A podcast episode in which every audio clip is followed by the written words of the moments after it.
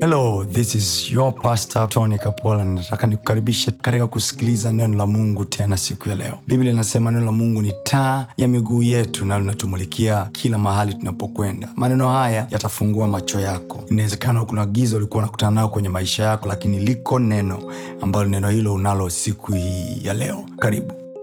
Mathayo sura ya tatu. Some pale mistari ile alafu tuingie kwenye mapreya leo nataka nikuonyeshe kitu fulani hivi kuhusu sauti ya mungu akizungumza. Yes. twende baba. Matayo sura ya tatu kuanzia mstari wa kumi na sita. Mm-hmm. naye yesu alipokwisha kubatizwa mara akapanda kutoka majini. Si mnasoma? Atazama mbingu zikamfunukia akamwona roho wa mungu akishuka kama hua akija juu yake. Mm-hmm. atazama sauti kutoka mbinguni ikisema mm. huyu ni mwanangu mpendwa wangu ninayependezwa naye huyu ni mwanangu mpendwa wangu ninayependeza naye. Sauti imetokea wapi? Mbinguni. Sauti imetokea wapi wapendwa? Mbinguni. Sauti imetokea wapi? Mbinguni. Jana nikawambia sauti yoyote ambayo inatokea ikisema ikimwelezea the third person ile sauti kwa hali ya kawaida inakuwa ni kama inafanya introduction inakutambulisha kwa hiyo mungu akiongea ni kama anatambulisha yes. ni kama anakuintroduce kwenye mazingira yako. Kwa sauti ya mungu inachokifanya kwenye maisha yetu inatueleza sisi ni nani katika mimea katika vitu. Mfano tukae. Mfano sauti ya mungu ilisema kwenye kitabu cha mwanzo mwanadamu wa kwanza kabisa alipoumbwa hivi ndivyo sauti ya mungu ilichosema. Kwenye kitabu cha mwanzo sura ya kwanza mstari wa ishirini na sita. Biblia inasema na tumfanye mtu kwa mfano wetu na kwa sura yetu wakatawale samaki wa baharini ndege wa angani na wanyama na nchi yote pia na kila chenye kutambaa kinachotambaa juu ya uso wa nchi. Mstari wa ishirina saba mungu akaumba mtu kwa mfano wake na kwa mfano wa mungu alimuumba mwanamke na mwanamume aliwaumba. Mungu akawabariki mungu akawaambia. Neno akawaambia maanaake akasema kwa sauti yake tena. Yes. haleluya Amen. sema kwa sauti yako yote sauti ya mungu. Sauti ya mungu.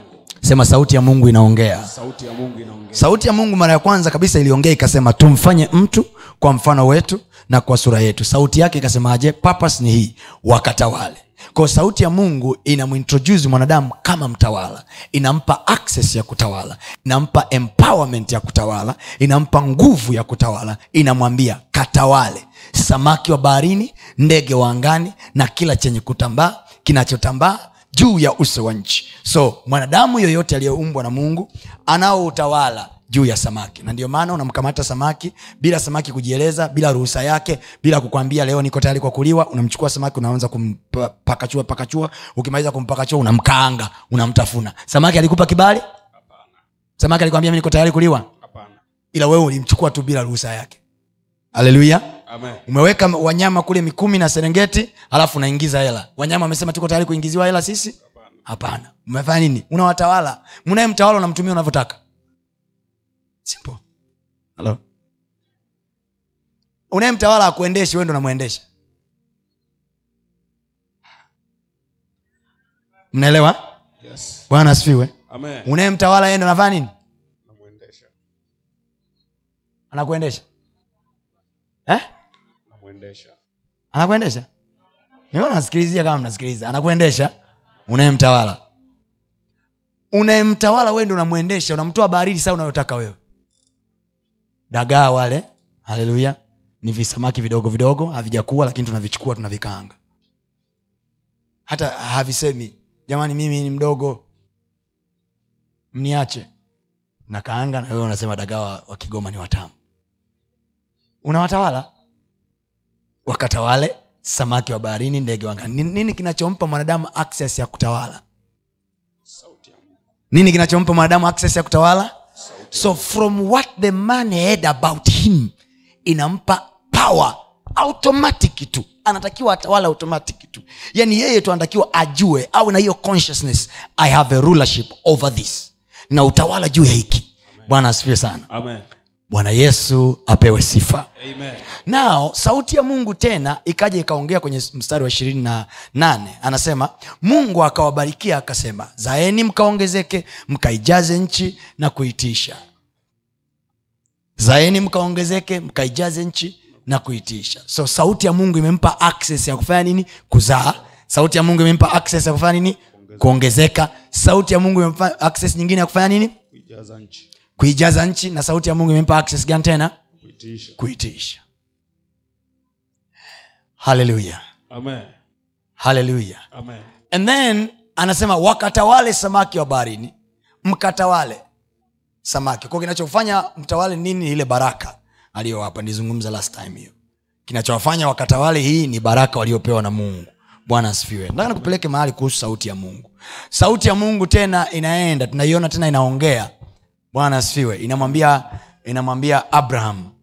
Matunda yote amini namwambia adam. Matunda yote ya bustani unaweza ukala isipokuwa matunda ya mti huu wa katikati. Hayo usile. Siku ukila utakufa. Kwa hiyo sauti ya mungu imemwekea adam limitation sauti ya mungu imemwekea adam nini? Limitation. Imemwekea ukomo. Kwamba unaweza kula miti yote lakini ukomo wako ni mti huu. Mti huu hautavuka. Mti huu hautakula. Kwa hiyo adam alitakiwa kufanya vitu vyote then akifika kwenye ule mti kuna ukuta hatakiwi kula. So tau, sauti ya mungu inaweza kuniwekea mimi nini? Mipaka. Sauti ya mungu inaweza kuweka nini? Mipaka. Sauti ya mungu inaweza kuweka mipaka. Mahali pengine ayubu anazungumza uh, oh, okay. Ayubu amezungumza na zaburi amezungumza. Zaburi anazungumza anasema umeiwekea bahari mipaka. Mungu anaongea kwenye kitabu cha ayubu anamwambia ayubu je unayajua makomeo ya bahari? Maana yake narudia tena sauti ya mungu inaweza kuweka nini watu wa mungu? Mipaka. nasikia nachokisema sauti ya mungu inaweza kuweka nini. Kwa hiyo mimi na mtu mwingine tunaweza tukawekewa mpaka na sauti ya mungu. Haleluya. Kwa hiyo kinachoruhusiwa kuniwekea mimi mipaka pekee ni nini? Sauti ya mungu. Mungu alichokisema neno lake. Neno lake ndio sauti yake. Sawa? We just use it interchangeably. Bwana nasifiwe naelewa nachokisema watu wa mungu? Yes. this little study will help us tunapoingia kwenye maombi. Amen? Amen. good mwambie tena jirani yako sauti ya mungu inaweka mipaka. Now we have to grow and be matured tukue tufikie levo ya kujua mipaka yani tu, tufikie levo ya kujua ya kwanza tuijue sauti ya mungu. Kuijua sauti ya mungu sio kujua kwamba sauti ya mungu ni soprano au ni bas au ni sauti ya tatu au ni nyembamba au ni nyororo. Aa, tunaposema tuijue sauti ya mungu manake tujue karakta tujue sifa za sauti ya mungu. Kile ambacho mungu fanya kwa maneno yake. What can the word of god do? Ukiingia kwenye maombi bila kujua the power of the word bila kujua nguvu ya maneno ya mungu haujapata ushindi kwenye maombi bado. Kwa sababu shetani anajua nguvu ya maneno ya mungu. Anaijua. Adui yako ambaye ni ibilisi adui yako sio mama mkwe adui yako ni ibilisi. Ila ibilisi anaweza akamtumia mama mkwe. Kwa unapodili na mama mkwe akisha unadili na ibilisi aliyeko ndani ya mama mkwe sio mama mkwe. Geokili nakwambia mama mkwe yako ana tatizo. Kila mtu ana mama mkwe humu ndani hata kama uko naye leo. Mwambie jirani yako mama mkwe yako hana shida. Ila kuna sauti nyuma ya mama mkwe mawifi zako wote. Hawana matatizo merimanga ila kuna mata, sauti. Kuna mtu nyuma ya mawifi zako. Haleluya mgeukie jirani kama una wifi na shemeji. Hawana matatizo. Tatizo ni pepo lililoko nyuma ya. Kuna mashetani anakaa nyuma ya watu. Si nakumbuka habari za petro. Yes. petro na yesu. Yes. yesu hakuwa na ugomvi na petro alimgeukia akasema rudi nyuma yangu. Nani? Maana huyawazi yaliyo ya mungu. Kumbuka alipomwambia huyawazi yaliyo ya mungu ni kwamba petro alitoa suggestion yake. Ko inaweza ikaja suggestion fulani kutoka kwa shoga yako kabisa kindakindaki mwana besti shostito yule ambaye unamwona ni shosti alafu ni tito. Bwana asifiwe.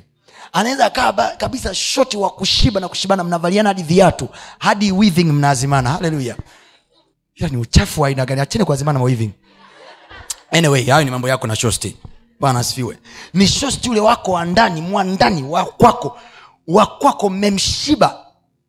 Lakini kama haujui kutofautisha kudetect sauti ya mungu na sauti ya mashetani anaweza kukupa wazo zuri kabisa. Unajua wazo la petro alikuwa baya? Unajua petro akumwambia yesu wa kazini? Yes. petro alimwambia yesu kwamba hautakufa. Na ni wazo la kumwepusha na mauti. Jamani kabisa ni zuri. Ila ni wazo ambayo lilikuwa linamnyang'anya yesu hatima yake. Imajini ni marafiki zetu wangapi wametunyang'anya hatima zetu za maisha kwa sababu ya mawazo yaliyoonekana kwa namna ya nje ni bora na mema. Ndiyo maana tunatakiwa tuombe all the time. All the time. Mi nawajua watu ambao walipewa mawazo na marafiki zao ya kufanya biashara ambayo mawazo yakawafilisi fedha zao zote. They lost it because they had a friend. Rafiki akamshawishi wekeza pale. Rafiki akamshawishi nenda na fulani. Kaingia kwenye ndoa ngumu ya maisha yake. Kuna kijana alikuja kwake akamchumbia akampiga saundi akakubaliana naye watafanya maisha. Haleluya wakaanza kwenda njia za maisha. Haleluya bwana asifiwe. Akatokea shosti yake akapata kijana mwingine. Sawa akawa na vijana wawili mara moja ambao wote wanataka wafanye naye maisha. Haleluya. Na huu ni mtego ambao mabinti zetu wengi wanaingia. Unakutana na vijana wawili ambao wote wanaonekana mashallah mungu amekuletea jalali. Kitu fulani amazing. Vyote viwili vitu amazing vinaonekana vina maelezo mazuri. Bwana asifiwe. Nao unapata sauti inasikika ndani yako. Mmoja yule mweusi mweusi ambaye sio mchangamfu mungu anakwambia ndo mwenyewe. Alafu kuna mwingine ambaye ni very handsome. Sauti nakwambia hii ina hela ni handsome lakini sio yenyewe. Shost anakuja anakwambia mwenzangu kaa na mtu ambaye unaona kabisa atakupa maisha. Mambo ni magumu sahivi kwenye mji if you don't have time to pray kama hujui kuomba kama huwezi kuomba kama unaona kuomba ni kupoteza muda kama unaona unapata mzigo sana kuomba eh, nawambia don't be too hurry to pray. Don't be too hurry to pray. Usiwe na haraka sana ukaacha kuomba. Take your time my sister. Yani hata ukiwa kwenye umechumbiwa hata kama umepata kampenzi na unaona anakutia presha mwambie "Mm-mm, subiri. Sio ushamba. Inaonekana kama ni ulokole wa kizamani. Nakwambia ulokole wa kizamani ndo unapelekaga watu mbinguni. Ulokole wa kisasa. Unaishia kupata renji lakini unaenda motoni. Usionekane mshamba. Mnaniona mimi? Mi mbona unaonekana janki hebu nichukue kutoka chini mpaka juu. Janki kabisa wa maisha. Yani nakula maisha. Lakini nina ulokole wa kale wa kizamani wa kishamba kabisa. Ulokole wa kijanja janja huu jamani haukupeleki popote. Ulokole nawaambia mimi ni wakweli ombeni. Ulokole ule wa kushindilia maombi ndo wenyewe. Ndo wenyewe. Huo ndo umemsaidia mama yako kukulipia ada wakati baba yako akuwepo nyumbani. Nashangaa mama yenu anawalishaje anawatunzaje nyinyi na wakati mko wengi na mama alikuwa na kigenge tu lakini wewe sahizi unafanya kazi mahali na mshahara unao watoto wako wawili tu huwezi kuwatunza. Unasema "Ah, maisha yamebadilika. Acha kujifanya kwamba maisha yako ndo yamebadilika sana kuliko mama yako. Gharama za maisha hazijapanda ni hela yako ni chache. Mgeukii nakwambia gharama za maisha hazijapanda. Hela yako ndo chache hivi ninavyoongea na wewe jioni hii kuna mtu anamnunulia mchumba wake gari jioni hii? Hivi saa hizi. Na gari yenyewe sio uh, ist au sio wishi toyota. Aa. nazungumza mtu ananunua saa hizi. Tunavyoongea na wewe. Hivi mda huu mtu ananunua lambogini mtu ananunua bmw dola laki tatu. Anamnunulia bebi wake. Ambaye hajamuoa wala ana atamkubalia. Anaambia sema unachotaka sema tu wewe umeng'ang'ana huku maisha magumu maisha magumu maisha magumu. Maisha sio magumu hela yako ndogo. Na hela yako ndogo kwa sababu mafunuo machache. Mi siseme hela yako ndogo kwa sababu ufanye kazi. Ah, inawezekana unafanya kazi lakini unafanya kazi nje ya mafunuo. When you lack revelations you won't find money. Hela inakuja kwa sababu ya mafunuo sio inakuja kwa sababu tunafanya kazi sana. Hapana. Uh, mm, yusufu yusufu anapata kazi kwa farao. Sio kwa sababu ni, ni misri sio kwa sababu ana akili kuliko wengine ila biblia anasema hivi tumpate wapi mtu kama huyu ambaye roho wa mungu anakaa ndani yake? Sio ambaye ana akili. Kwa sababu wenye akili waliitwa wakafeli ule mtihani. Wenye akili waliitwa wakachemsha. Ila nini? Jamaa alikuja na revelation. Revelation. Kinachotutoa kwenye maisha ni revelation. Nimekupa desa hilo leo mwanangu. Andika hapo. Sema mchungaji nakushukuru. Fasta sema asante mchungaji kinachowatoa watu kwenye maisha ni revelation mafunuo. Mafunuo unajua ambacho wenzako hawajui. Unaona ambako wenzako hawaoni. Kiasi kwamba wengine wakiiga wakitaka kufanya kama unachofanya watasema hivi "Ah, amekopi kwa fulani. Kwa fulani ndo original. Original siku zote watu ndo wanafuata wananunua original. Aliyewahi kuingia sokoni ndio watu wanamwamini mapema. Vya, vya wengine vinavyokuja ni feki. Nisemeje? Mwelewe. Mafunuo. Mafunuo mafunuo ndo anaweka hela.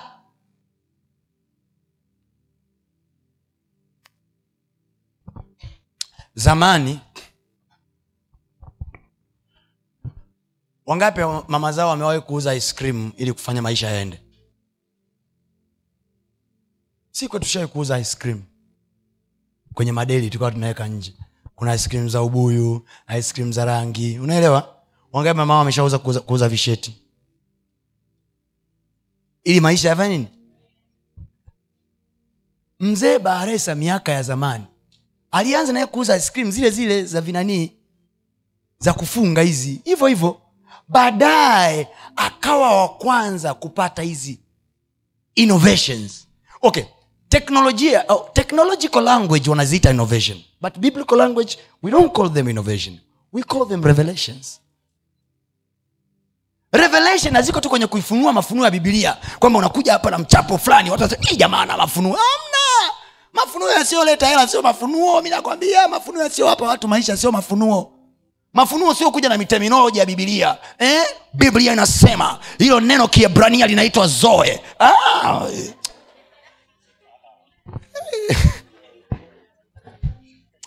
eti neno uzima kiebrania lina maana mbili hizo mbwembwe za kisiolojia we weka majibu mezani watu wakatoboe kwenye maisha huko. We wape watu madusi, maduda ya kutoboa kwenye maisha. Mimi moyoni mwangu nilichamwambia mungu ninakuomba siku zote ukinipa nafasi ya kusema mbele za watu nipe majibu ya kuwapa hela. Nipe majibu ya kuwapa maisha. Nipe majibu ya kuwa, kuwafanya wamfurahie mungu duniani na mbinguni waende.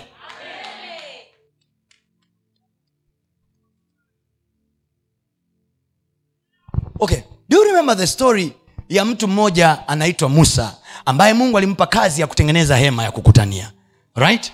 Wakati amempa kazi ya kutengeneza hema ya kukutania that guy kwenye watu wa nchi yake kulikuwa na jamaa mmoja anaitwa bezaleli. Mungu akamwambia musa nimeweka roho yangu ya hekima ndani ya bezaleli ili abuni.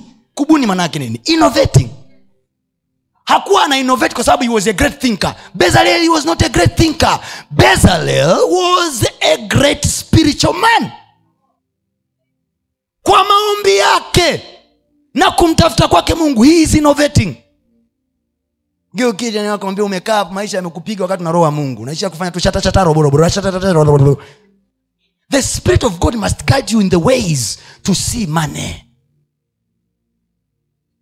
Mwaka usio maskini nasema mwaka huu sio maskini Amen. nasema mwaka huu sio maskini Amen. mungu akupe hela Yes. akupe fursa Amen. akupe kuziona fursa kwenye uso wa nchi za mwaka huu Amen. fursa zote za mwaka unajua mwaka huu mwaka huu elfu mbili na tatu huu huu mwaka kuna watu wataanzisha biashara mpya huu mwaka kuna watu watafanya miradi mipya Yes. kutatokea innovations kwa nini mungu asipitishe kwa watu wengine asizipitishe kwangu baba kama kuna innovation yoyote kwenye dunia hii unataka kuidondosha tanzania. Unataka kuidondosha morogoro. Unataka kuidondosha nairobi. Unataka kuidondosha east africa. Mungu anza na mimi.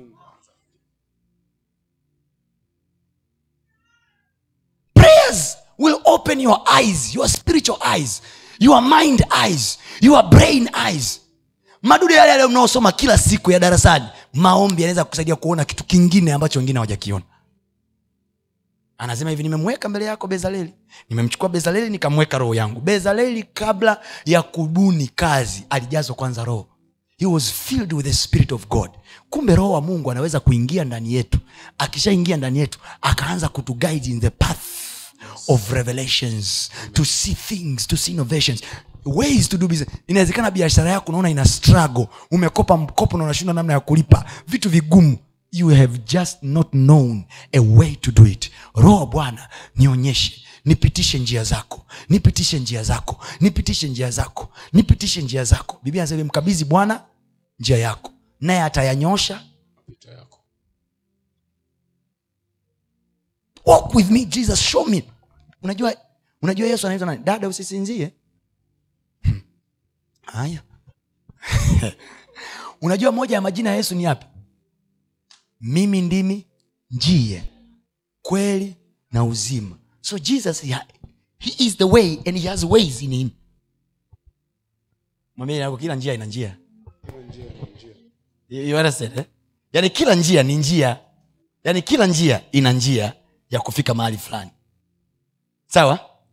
Hii njia inayotupeleka mjini tukiingia barabarani ni njia lakini pia ina njia I don't know if you are getting the point. Yani every way has the way. There is way in every way. There is a way in every way. It is the way yes but it, has the way too. Ni njia sawa lakini ni njia yenye njia ya kutupeleka mahali fulani. Kwa huyu yesu tuliye naye alitakiwa atufikishe mahali. Si anaitwa njia? Yesu tu njia ya kwenda kwa baba. Ah-ah. Mm-mm. mimi na, na, huwa na, na, nafikiriaga hivi natafsiriga hivi kabla ya parapanda kulia kabla ya kwenda mbinguni kwa baba lazima baba huyu kwanza ana mahali alipotaka nifike hapa kwa hiyo kama yesu ni njia ya kwenda kwa baba maanake ni kwenda kwenye kusudi la baba juu ya maisha yangu hapa duniani oh yeah. giokili nakwambia mungu kabla hajakuchukua kwenda mbinguni lazima akufikishe mahali duniani ambapo hapo ndo atakapokuchukulia. Oh yes. Hatuchukulii tu popote. Lazima tuelewane. Unichukue mahali ambapo anaeleweka niyo nimefikia malengo fulani. Niyo nimefikia maazimio fulani. Unayo matamanio yako mwaka huu unatamani kuwa kitu fulani kilicho bora kwenye biashara kwenye miradi kwenye kazi. Biblia inatuambia wazi mungu anayo majibu kuna mafunuo ndani yake. Mafunuo sio kutaja vifungu vya bibilia vizito vizito watu waseme hey, jamaa anafundisha huyo. Kinoma amna mi mara nyingi naambiaga watu hey, kama mafunuo yenyewe haja kutoa kwenye maisha yako ya kawaida usitaki kutuletea. Usituletee sisi mafunuo ambayo wewe haja kutoa tufundishe sisi madesa aliyofanya nini? Wote wanaofundisha hr wanajua hr they cannot manage human resource. wote wanaofundisha hr wanajua hr they cannot manage human resources most of them. Don't teach what you don't know. I tell you the truth. Familia ni human resource. Malekchara kibao wanafundisha human resource lakini wao maisha yao nyumbani kwao. Human resources za nyumbani kwake zimemshinda. It's terrible. Hasa kwa nini kwa nini tuwaseme malekchara wakati tunafanya kazi nzuri ya kujenga taifa jamani yetu tunapita tu tunaacha. Amen bwana asifiwe. Eh.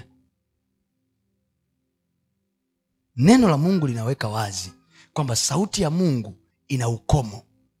Amen ina ukomo inaweza kukukomesha kufika mahali kwamba usifike mahali. Na nikakwambia hapa nikakwambia biblia anasema hivi yeye amewekea bahari mipaka. Ameiwekeaje bahari mipaka? Mungu alisema hivi maji na yakusanyike mahali pamoja pakavu paonekane. Kwa hiyo maanake ile sauti kuna mahali iliishia. Maji yanaendelea kushuka mpaka leo. Hivi unajua maji mpaka leo? Mpaka leo hii mpaka leo hii. Maji yanatoka iringa milimani kule yanashuka. Yanatoka kilimanjaro yanashuka yaenda bahari ya hindi.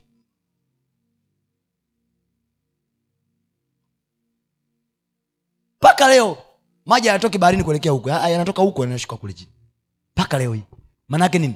Maji mpaka leo hii yanaitikia sauti ile ya mungu kama maji mpaka leo hii yanaitikia sauti ya mungu maanaake tu na uhakika samaki mpaka leo hii anaitikia sauti ya mungu Yes. maanaake mpaka leo hii wanadamu tukiamua tunaweza tukaendelea kuitikia sauti ya mungu Amen. lakini kuambia kitu cha ajabu wanadamu pia wanaweza wakawekea maji kikwazo wakayazuia maji yasishuke baharini mungu anasema maji yakutanyike wapi baharini kwa manake mpaka leo hii wako wanadamu ambao wanaweza kuwekea watu kikwazo wasiishi full potential ya zile ambazo mungu amezikusudia kwa sauti yake.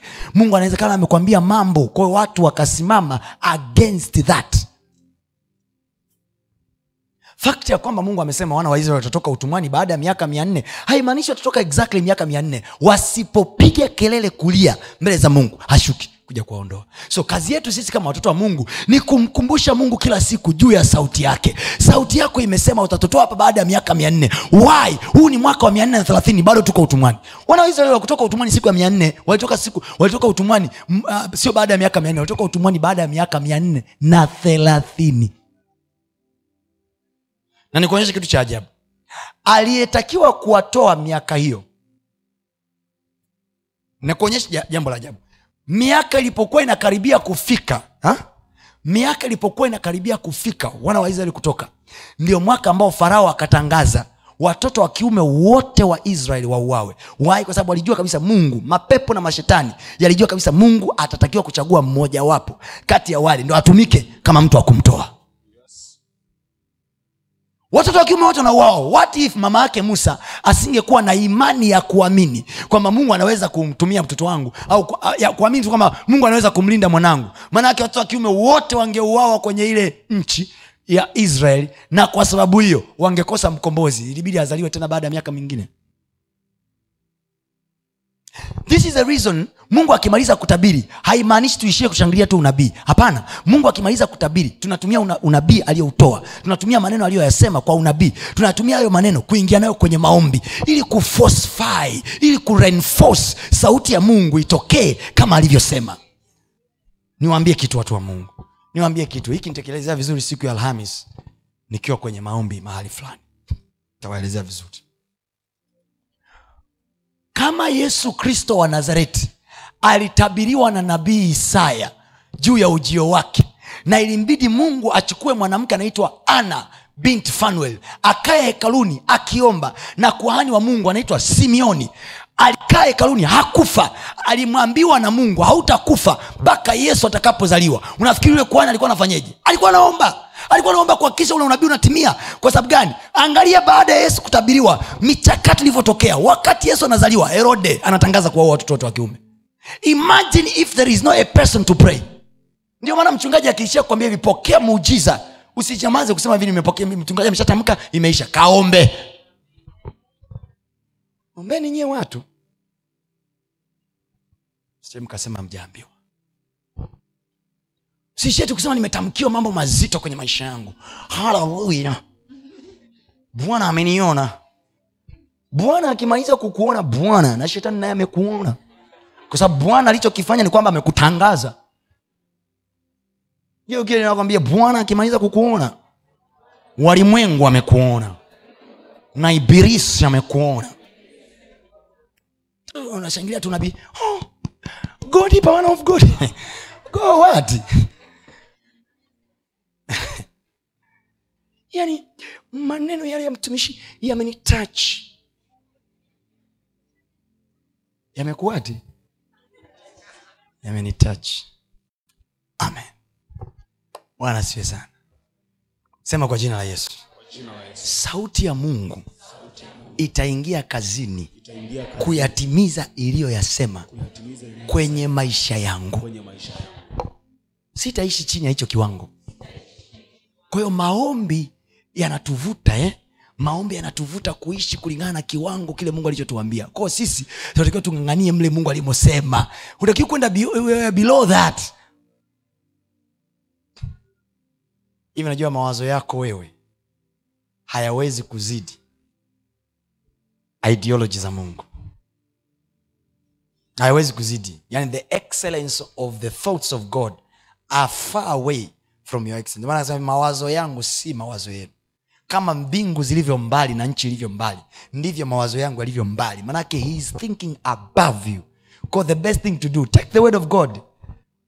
I, kama nitatembelea kwenye kama neno la mungu ndo litakuwa standard of my living ninaomba ku, ili kuzifikia hizo standard. Manake mimi naomba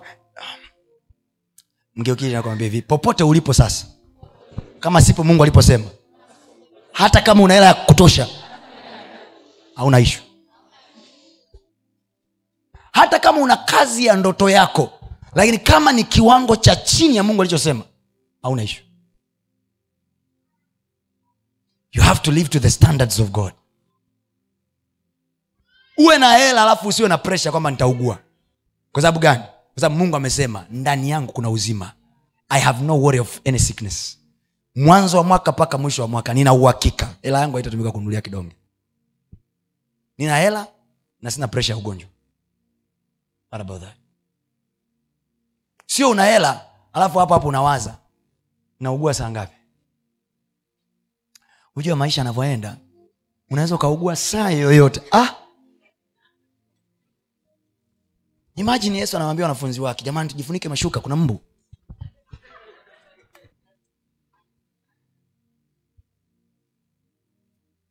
i believe nataka kuamini yesu alikuwa anaishi duniani kama mtawala akiamini hivi. Ndani ya akili yangu mbwa ananijua mimi kwa jina. Mbwa ananijua kwa jina.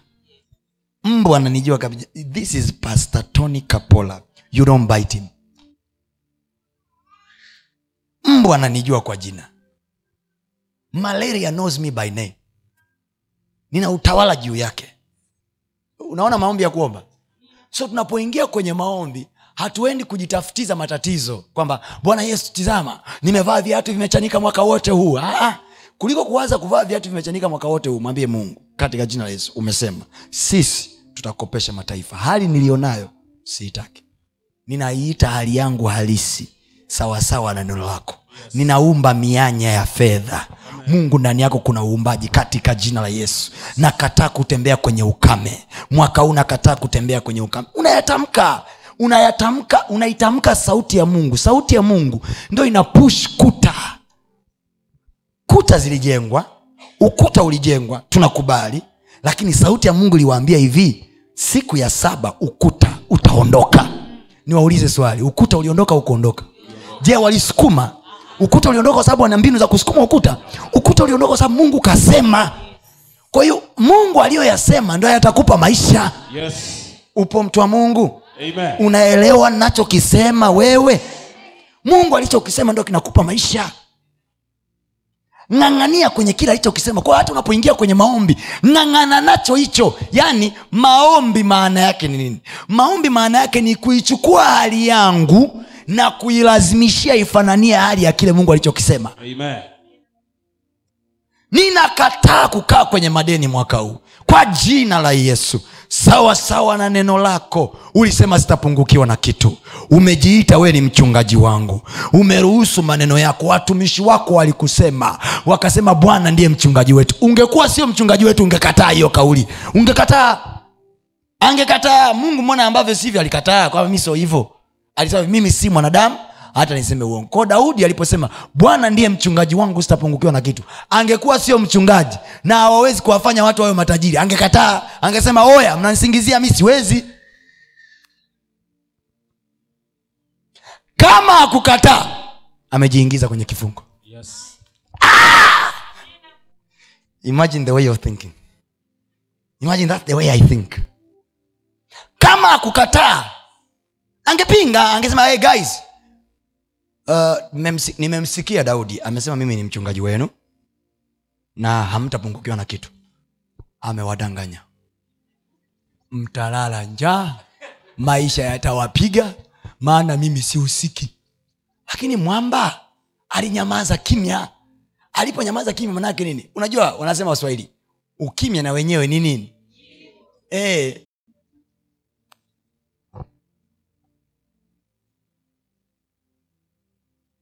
tukatalie basi kwamba wewe sio hivyo. Sema sauti ya mungu. Sauti ya Mungu. ndio ninayoingia nayo kwenye maombi. Maombi. haleluya. Ile ndo inaniwekea mimi ukomo.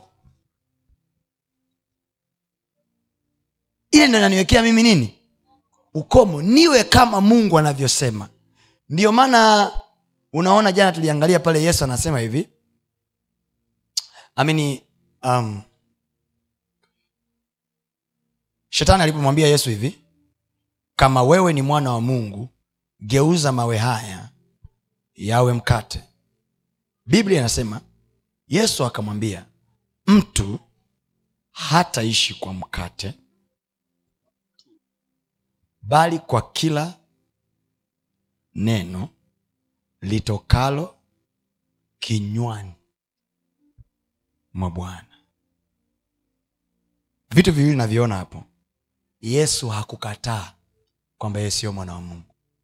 Akusema hivi shetani bana sasa mwana wa mungu nitakuwa mimi ja. Yaani hivyo shetani we umekosa watu wa kuwaita wana wa mungu na. Na mungu nitakuwa mimi. Mimi? Jiwe. Naweza kugeuzaje mi sio mwana wa mungu huoni yesu akisema akijitetea kwamba um, mi sawa ni mwana wa mungu lakini sio leo. Uh-uh.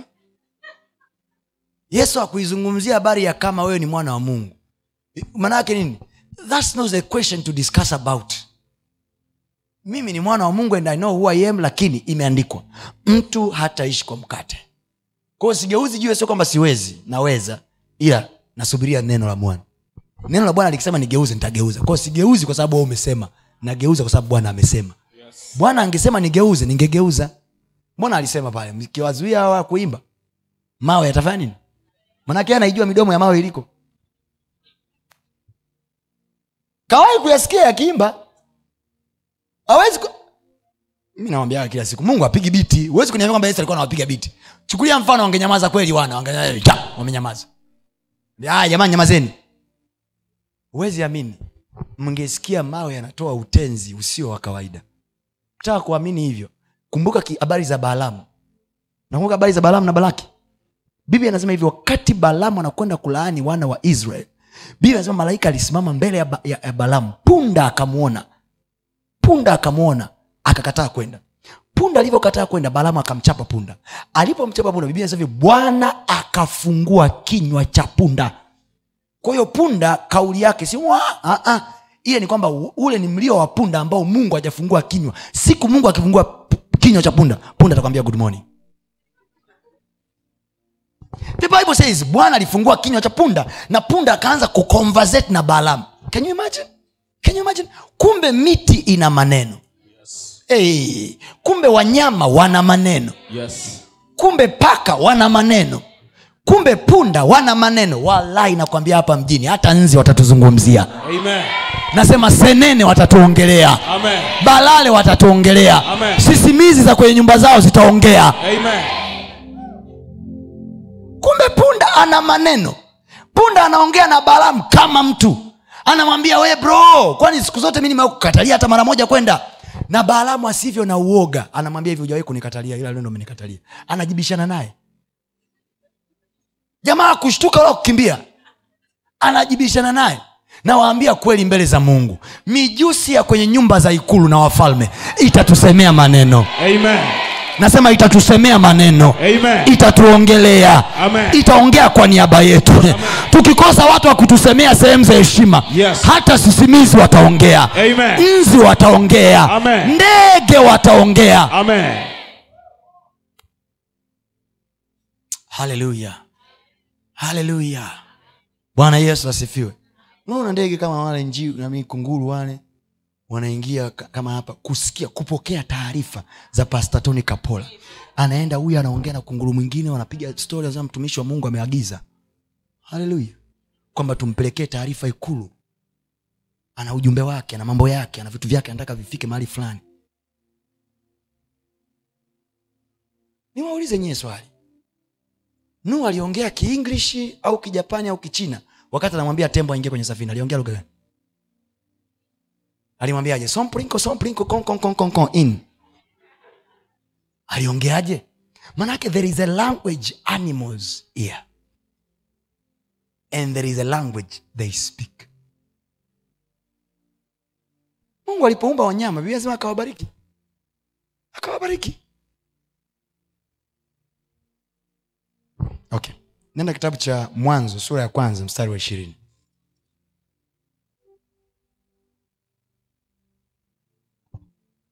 Sura ya ngapi? Ya kwanza mstari wa ngapi? Mwanzo moja ishirini. Mungu akasema Mm. maji na yajawe kwa wingi na maji yajawe nini? Kwa wingi. Mungu anaongea na nani hapo? Na mungu anaongea na nani twende. Maji na yajawe kwa wingi na kitu kiendacho chenye uhai na ndege waruke juu ya nchi katika anga la mbingu. Mm-hmm. mungu akaumba nyangumi wakubwa na kila kiumbe chenye uhai kiendacho ambavyo maji yalijawa navyo kwa wingi kwa jinsi zao. Na kila ndege arukae kwa jinsi yake mungu akaona ya kuwa ni vyema. Mungu akavibarikia akisema zaeni mkaongezeke mkayajaze maji ya baharini ndege na wazidi katika nchi mungu akavibarikia akasema. Akasemaje? Zaeni mkaongezeke anaongea na nani mungu hapo na ndege na viumbe. Namba moja. Mungu anasema maji yajawe kwa wingi. kwa wingi na kitu kiendacho chenye uhai sawa? Yes. Na ndege waruke juu ya nchi katika anga la mbingu. Mstari wa ishirina moja anasema mungu akaumba nyangumi wakubwa na kila kiumbe kiendacho ambacho maji yalijawa navyo katika wingi kwa jinsi zao na kila ndege aruke kwa jinsi yake. Mungu akaona ya kuwa ni vema. Now i want you to see verse 22 mstari wa ishirina tatu mungu haongei na watu hapo wakati anazungumza mstari wa ishirini na nane amini mstari wa mstari wa ishirini na nane akasema mungu akawabarikia mungu akawaambia. You know, its easier to understand kwamba hawa ni watu. Na kwa sababu ni watu mungu alipowaambia wakamwelewa yes verse 28 yes ya genesis chapter number 1 kwa sababu ni watu ni rahisi kusema hivi kwa sababu hawa ni watu mungu kawaambia na wamemwelewa kwa hiyo wana respond accordingly to, under, to the understanding kwa sababu ni watu. Tunakubaliana? Yes. Lakini kuhusu ndege vipi? Ndege na yenyewe biblia anasema akawabarikia. Soma mstari wa ishiri mbili. Mungu akavibarikia akisema zaeni mkaongezeke kayajaze maji. Akavibarikia akisema. Kwao na vyenyewe vikamsikia. You hear it now? Yes. Kumbe kuta zinasikia mazingira yanasikia hali ya hewa inasikia miti inasikia mimea inasikia kwa sababu kila oda aliyoitoa mungu hivi vitu vilifanya ndio maana narudi tena kwenye kusema hivi sauti ya mungu sauti ya mungu haizuiliwi na mazingira au na vitu na sauti ya mungu yaweza kusikiwa na vitu pia. Amen. So tunapoingia kwenye kuomba ili maombi yetu yalete tija carry the voice of god in your prayer. Yes voice of god sio bezi au saprano voice of god ni kila alichokisema kwenye neno lake. Ko unaposema ni yeye anasema. Kwa hiyo viumbe vinaikariri sauti yake maneno yake. Hii ni oda kutoka kwa mungu. Hatuwezi kuibishia. Yes. Hatuwezi kuibishia. Yes. Kuibishia. Si. The, he calls them akavibarikia unakumbuka wakati yesu anaongeza mikate mitano na samaki wawili? What did he do? What, the, what does the bible says? Akavichukua akavibariki. Na kubariki sio kusema ubarikiwe. Kubariki ni kuvisemea vitu fulani. Alright. the first time mungu anabariki wanadamu aliwaambiaje? Zaeni mkaongezeke mkaijaze nchi na kuitisha. Now let us assume mikate mitano na samaki wawili akaibariki. Kwa baraka ile ile ya zaeni mkaongezeke. Anaiambia mikate zaeni mkaongezeke mkaijaze nchi na kuitisha. Mkaijaze idadi ya watu hapa na kuitisha. Mikate ingeongezeka isingeongezeka? Ingeongezeka isingeongezeka?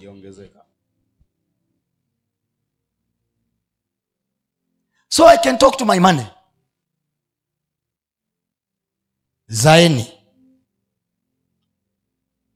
Mkaongezeke. Mkaijaze nchi na kuitisha. Go and produce more. I bless you my money. Go and produce more. Fedha yangu na kubariki nenda kazalishe zaidi fedha yangu na kubariki nenda kazalishe zaidi. Aliongea na mikate imekaangwa imeokwa haisikii ikaongezeka. Money is not people. Money is money. Laiti mtu angejua kwamba maneno yake yana uwezo wa kumtia utajiri angepunguza kuongea umbea. Angespendi muda mwingi kwenye kuomba get busy talk to your cash. Talk to your money. Talk to your things. Alikuwa na ujasiri wa kusema hivi "M- m- mawe yataimba. Mawe yana sauti. Mawe yana masikio. So if wangemprovoke ayaambie mawe. Hmm. Alright. kwa yesu unaweza ukaona ni mbali. Kwa musa. Mungu alimwambiaje kuhusu musa? Walivyokuwa jangwani wana, wana kiu mungu akamwambia uambie mwamba. Sio uambie mwamba ni mwamba. Uambie mwamba utoe ni jiwe lijiwe hatakiwi kulipiga hatakiwi kulichimba. Aliambie uambie mwamba utoe maji. Mwamba ulitoa maji au kutoa? Ulitoa. Maji au kutoa? Mwamba ni jiwe. Hii ni karatasi. Kuna namna sauti ya mungu ikikaa ndani ya koo lako. Sio musa aliyekuwa anaongea. Mwamba unaweza ukamuuliza musa musa unaniambia wewe kama nani? Mwamba unamjua mungu. Maana aliyeuweka mwamba kwenye uso wa nchi ni mungu. Kabla ya mtu kutokea kwenye uso wa nchi miamba ilikuwepo kwanza. Miti ilikuwepo kwanza. Kwao mimi na mti anayemjua mungu vizuri ni mti. So when god speaks trees understand better than men. Tena miti inaijua sauti ya mungu na kuitii kwa haraka kuliko wanadamu. Kwa sababu wanadamu anaweza akanegotiate akawaza mazingira. Lakini mti mti ulipoambiwa mara moja tu nyanyuka juu toka kwenye ardhi ulitika.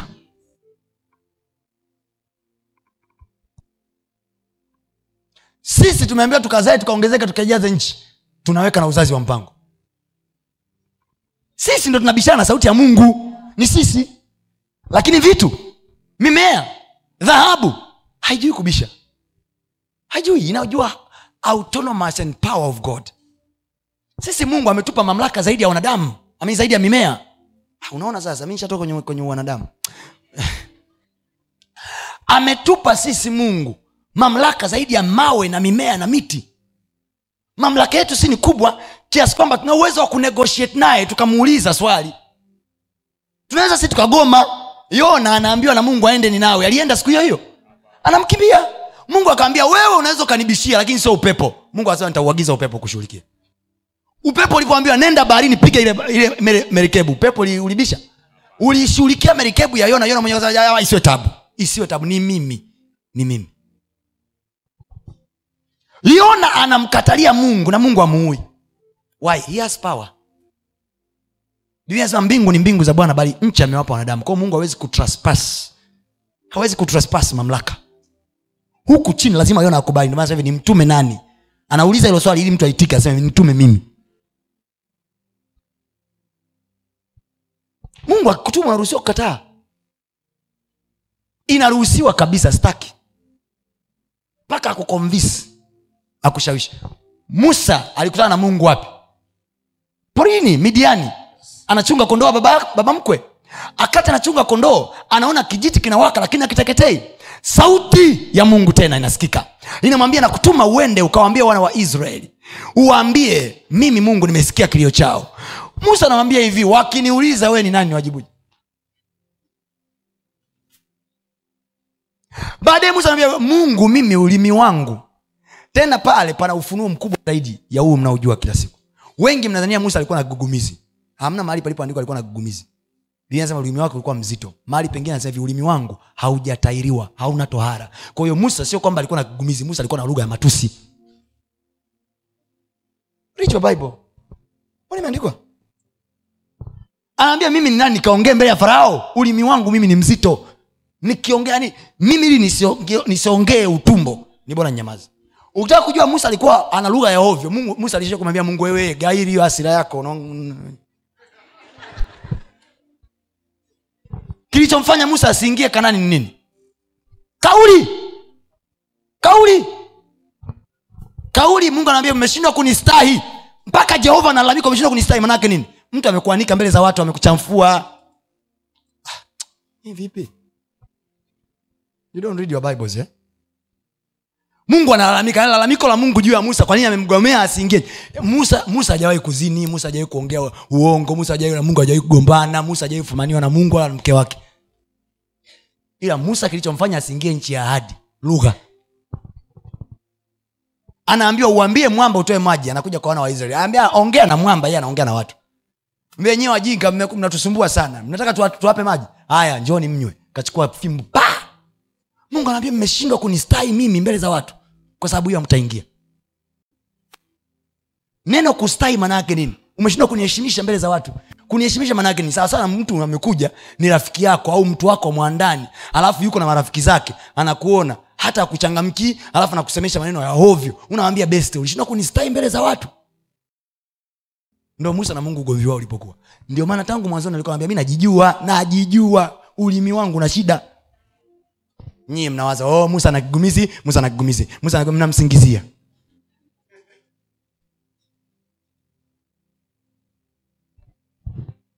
So god is, to is talking to moses anamwambia hivi uambie mwamba god want us to talk to talk. Tusifanye kingine tuongee. Tatizo sasa tuongee nini? Sio chochote. Ongea alichokisema ongea alichokisema chukua maneno yake exactly his words and use them. Use the words of god. Tumia maneno yake. Tumia maneno yake. Baba katika jina la yesu. Wewe umesema. Anzia hapo. Maombi yako yote yaanze na wewe umesema. Neno lako linasema. Sauti yako ilisema. Uliwaambia watoto wako. Yaani hivyo hivyo. Mazingira yataitika. Sio kwa sababu anamwitikia eh, mwadui shinyanga anamwitikia mungu. Huwezi kumtoa mwanadamu sehemu yake yoyote kama hujamtoa kwanza kwenye kile mungu alichokisema. Labda niiweke hivi utaelewa. Huwezi kumtoa mwanadamu kwenye mamlaka yake yoyote kama hujamtoa kwanza kwenye kile mungu alichokisema. Kwa ili mi nikupige na kutoa kwanza kwenye kile mungu alichokisema na manake nini? Na kutoa kwenye ulichokiamini. Kwa sababu ili useme lazima uwe umeamini ili useme lazima biblia anasemaje na sisi nasi kwenye kitabu cha wakorinto anasema sisi nasi tunayo roho ile ile ya imani tunaamini. Na kwa sababu hiyo tunanena. Kwahiyo ili tuseme kwenye maombi ili tuongee lazima tuamini. Most of us we don't pray because really we don't believe tungekuwa kweli tunaamini tungekuwa tunaomba kama vichaa. Tungekuwa tunajua uwezo wa mungu tungekuwa tunaomba kama vichaa. Tungekuwa tunaamini nguvu ya maombi. Kwa nini watu wengi mnaombewa mpokei? Kwa sababu kiukweli hamwamini nguvu ya maombi kihivyo mnakuja kwenye maombi kujisympathize mnakuja kwa ajili ya kujifariji. Yani kwamba uonekane nawe mlokole uonekane nawe umeombewa at yani unakuja kwenye kama kama kuepuka ile kuulizwa je uliombewa? Alafu ujibu hivi niliombewa. Havikutosheka in a really really sense kama mtu anaamini nguvu ya maombi ataomba. Why do you kwa nini mtu anasema hivi? Hey, mi, eh, mnaomba masaa mawili mnawezaje? You don't believe the power of prayer. You don't believe ungekuwa kweli unaiamini nguvu ya maombi wewe ungetungekuwa unaomba. Huamini nguvu ya mko hata unavyoambia watu hivi niombee kiukweli unawambia hivi niazime hela. Yani, yani mtumishi mimi naomba yani, anapanga matatizo yake. Yani na madeni haya na hiki na yani mtumishi uniombee tu mungu anifungulie mlango. In a real sense anamwambia hivi mtumishi wewe ndo mlango wenyewe. Ngiokili nakwambia watu wote ulioambia niombee. Ulizuga. Kwa sababu kama ungekuwa unaamini nguvu ya maombi wewe ndo ungekuwa wa kwanza kuomba why do people get tired to pray? People get tired to pray kwa sababu kiukweli hawaamini nguvu ya maombi. Cheki yesu mwana wa mungu. Biblia anasema kila siku jioni alikuwa anakwenda mlimani kuomba. Kwani alikuwa anakimbizana na kuomba kuliko kukaa na watu? Yesu alikuwa naomba muda mrefu zaidi kuliko kukaa na watu kwa sababu anajua ishu sio haiko kwa watu ishu iko huku. Nikitusua huku hawa watu wanaitikia.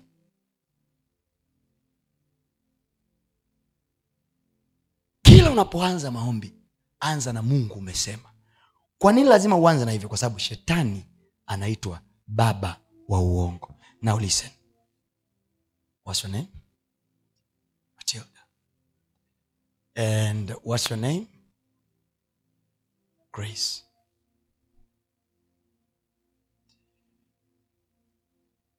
What's your name? Mary.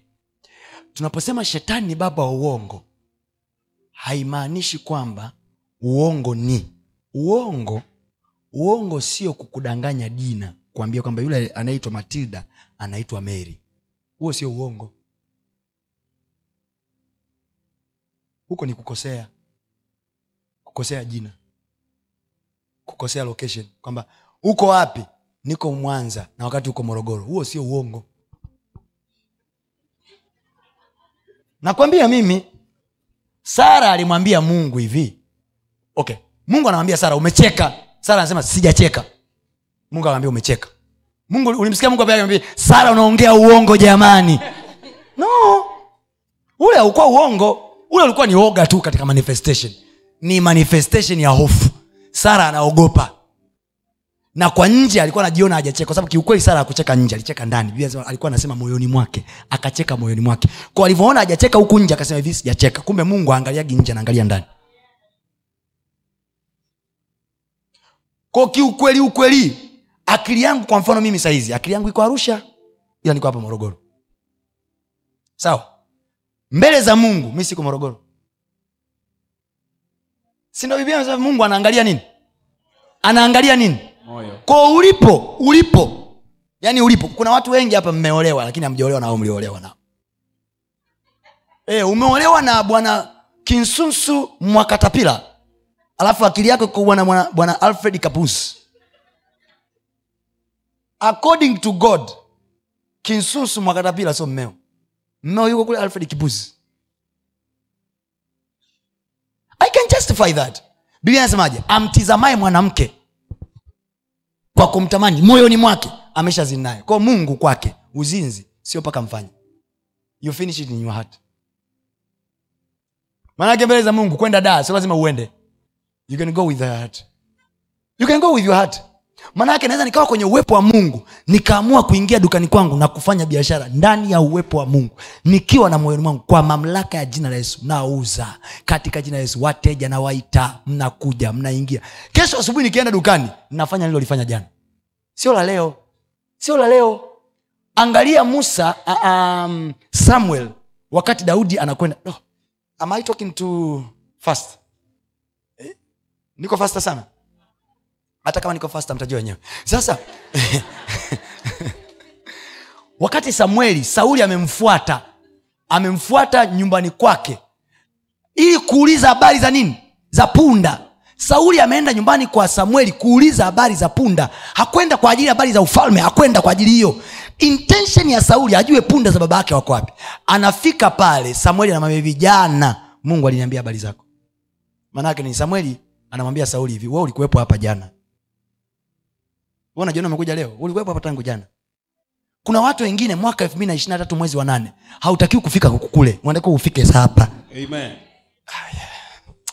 Yaani agasti yako unatakiwa uingie saa hizi.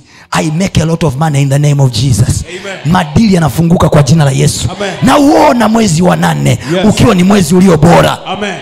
Uusubiri uje ndo ufix. Una ufix kabla ujafix yes. Hivyo nazungumzia kitu gani alafu nikafika hapo? Eh? uongo. Kwa hiyo uongo kiukweli ukweli. Sio kusema hivi huyu anaitwa mchau alafu ukamwita uh, ukajitambulisha ukasema anaitwa alfred masako. Huo sio uongo. Huko ni kutaja jina ambayo sio la kwako. Uongo ni huu uongo ni kuwa tofauti na ukweli au ni kuwa tofauti na kweli. Na kweli sio ukweli. Kweli ni kile mungu alichosema. Uwatakase kwa ile kweli na neno lako ndio kweli. Kwa hiyo wewe unawezekana kabisa ni dokta kabisa ni daktari wa wanadamu lakini mungu alisema wewe ni loya kwa hiyo we, wewe ndo muongo. Lakini ukisimama mbele za watu hivi ukiwambia hivi mimi ni dokta mungu anasema hivi wewe ni muongo. Sa, mimi huku mbinguni adresi yako natakiwa nikukute mahakamani. Kuishi kile kitu ambacho mungu hajasema wewe ndo muongo. Lakini unaweza ukawa mkweli kabisa kwa namna za kibinadamu. Ndio maana anasema mimi mungu siangalii kama wanadamu waangaliavyo. Mnaloliita nyie uongo sio mungu analoliita uongo analoliita uongo ni jingine kabisa. Cheki ulivyokaa hapo. Umekaa kizambizambi yani unawaza zambi masaa yote. Whatever you are calling a lie is not a lie before god. A lie before god. Shetani anapoitwa baba wa uongo maana yake nini? Ni baba anayefanya watu wafanye kinyume na kile mungu anachosema. Sasa ngoja nikuchukue nikupeleke kwenye kitabu cha mwanzo sura ya, ya tatu pale. Biblia anasema hivi mungu aliwaambia wanadamu siku mkila matunda haya ya bustani. Mtafanya nini? Mtakufa. Walipokula walikufa? Apana. walifariki dunia? Hapana. Kwa hiyo kwa halisia aliyekuwa anadanganya kati ya shetani na mungu ni nani? Nijibuni kwa namna ya kibinadamu aliyedanganya pale ni nani? Mungu kawambia siku mkila mtakufa. Shetani kaja kawambia amfi. Nawaambia miamfi mkifa ni dai tubeti fikiri wangekuwa na beti wale wajamaa nani angekula hela mwenzie? Shetani ameshinda. Lakini in real sense uongo mbele za mungu sio ukweli au sio sio kupotosha. Ah, ni kwenda kinyume na kile mungu alichokisema. Wengi nyinyi mnaishi maisha ya uongo chini ya kiwango kwa sababu mungu anasema nyinyi kichwa na sio mkia. Ndio maana ukiona hasara unatakiwa sema hivi hii ni hali ya uongo. Huyu sio mimi. Sababu ukweli wa mungu unaniambia mimi na utele. Yes. mimi nimebarikiwa. Amen. mimi nimefanikiwa. Amen. mimi siwezi kuwa mwongo. Yes. siwezi kuwa mwongo. Siku unaposema hivi aisee hela yangu imepungua. Hapo ndo maongea uongo. We mwongo. Kwa sababu biblia inakwambiaje? Bwana ndiye mchungaji wako hutapungukiwa na kitu kwa ukiona umepungukiwa ujue uongo uko kazini. Geukili unatembea na uongo sana unadanganywa mno. Unapigwa fix za kutosha na unaziamini fix. Na ukishaanza kuishi maisha ya uongo kila kitu chako ni uongo uongo uongo uongo uongo uongo. Utaolewa na mume mwongo utakaa kwenye nyumba ya uongo. Kuna watu sahizi mnapanga wakati mungu wa mbinguni anajua kabisa unamiliki gorofa unaishi maisha ya uongo. Uongo sio kusema mi naitwa juma alafu unaitwa antoni. Ah, haya fikiri. Abraham anaitwa abrahamu. Mungu anaambia hivi kuanzia leo utaitwa ibrahim. Haya afike mbele za watu awambie hivi. Jamani mi naitwa ibrahim. Acha kudanganya bwana wewe unaitwa abraham tunakujua kabisa. Yesu anawambia watu mimi ni mwana wa mungu. Anaambia wewe mtoto wa yusufu tunakujua. Unataka kutudanganya? Ko kati ya wale wawili nani alikuwa anaongea ukweli?